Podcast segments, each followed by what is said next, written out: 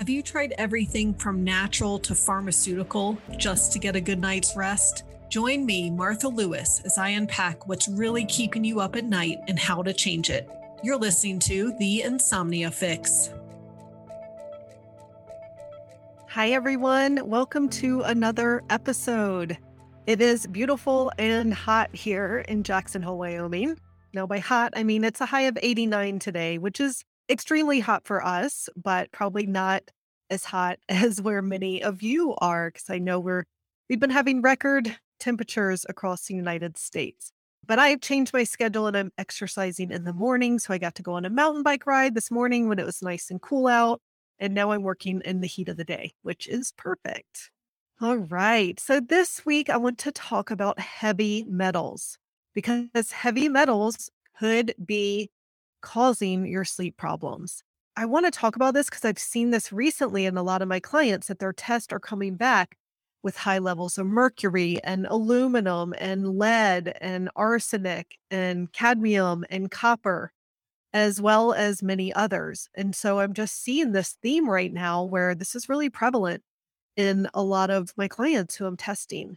These metals are not meant to be in our body.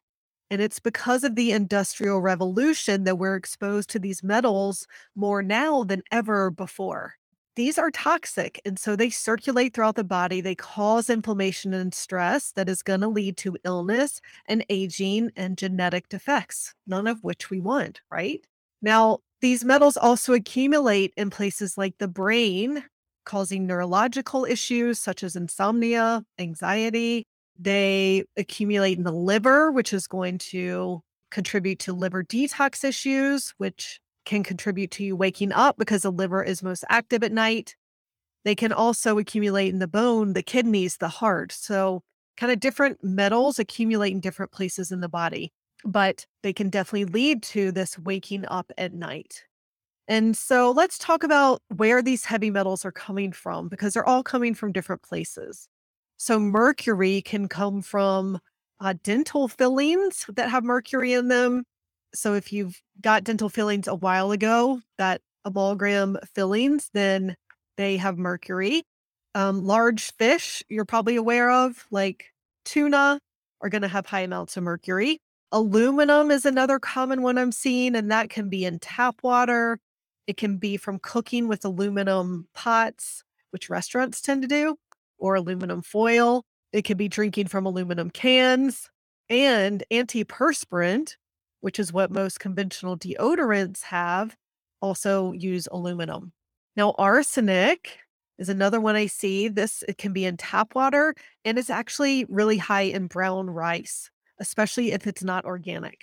Um, cadmium comes from marijuana. It tends to be in the soil that marijuana plants are grown in.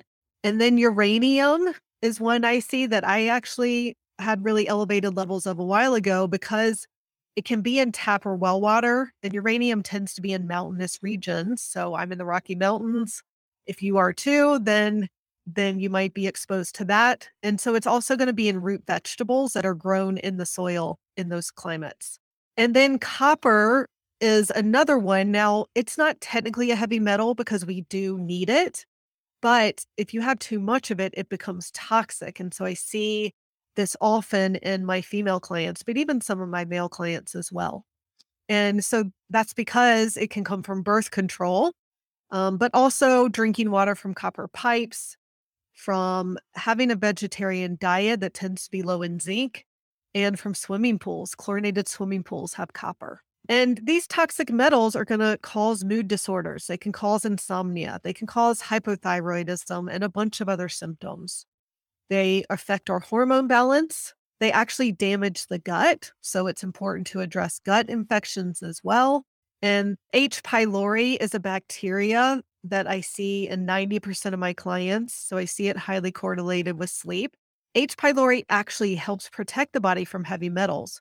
So it can be really hard to get rid of an H. pylori infection if you also have heavy metal toxicity. Your body's just going to hold on to that H. pylori. Now, it's interesting too, because mineral deficiencies can lead to an increase of heavy metals because heavy metals can do some of the same jobs as minerals. So, for example, cadmium can do 20 to 30% of the functions of zinc. So, if you're deficient in zinc, then your body might hold on to cadmium so that it can do those necessary functions.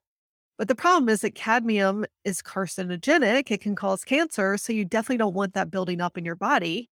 You want enough zinc to do 100% of its job.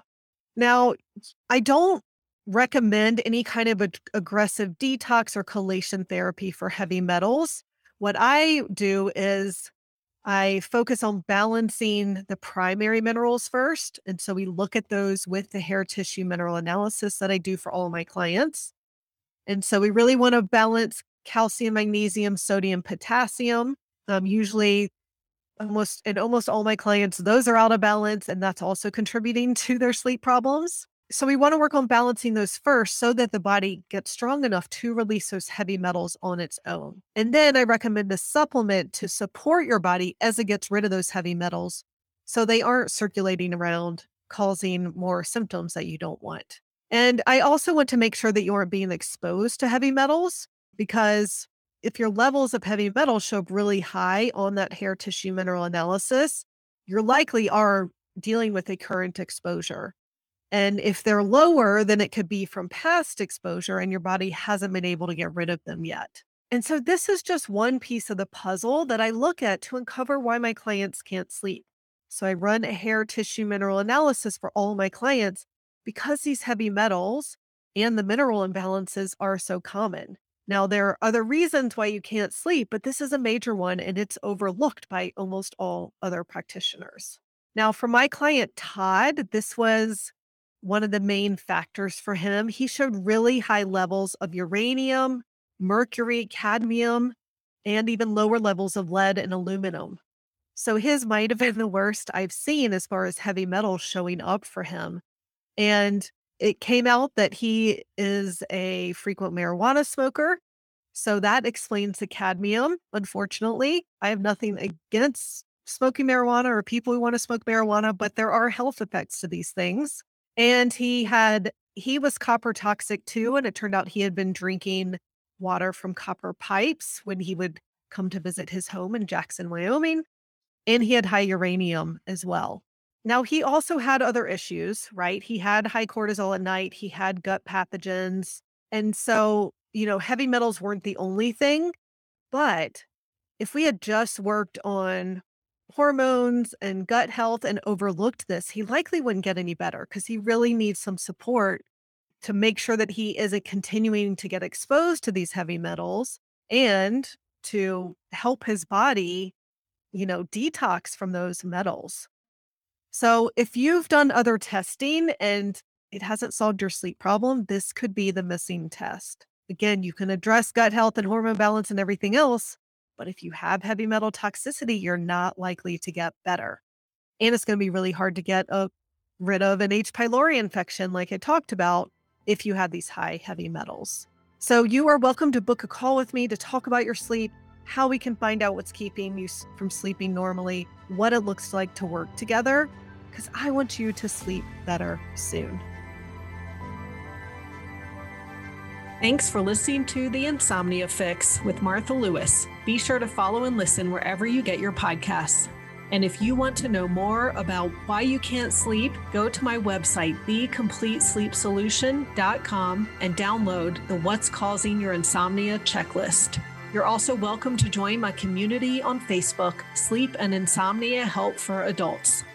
Until next time, I'm wishing you a good night's sleep.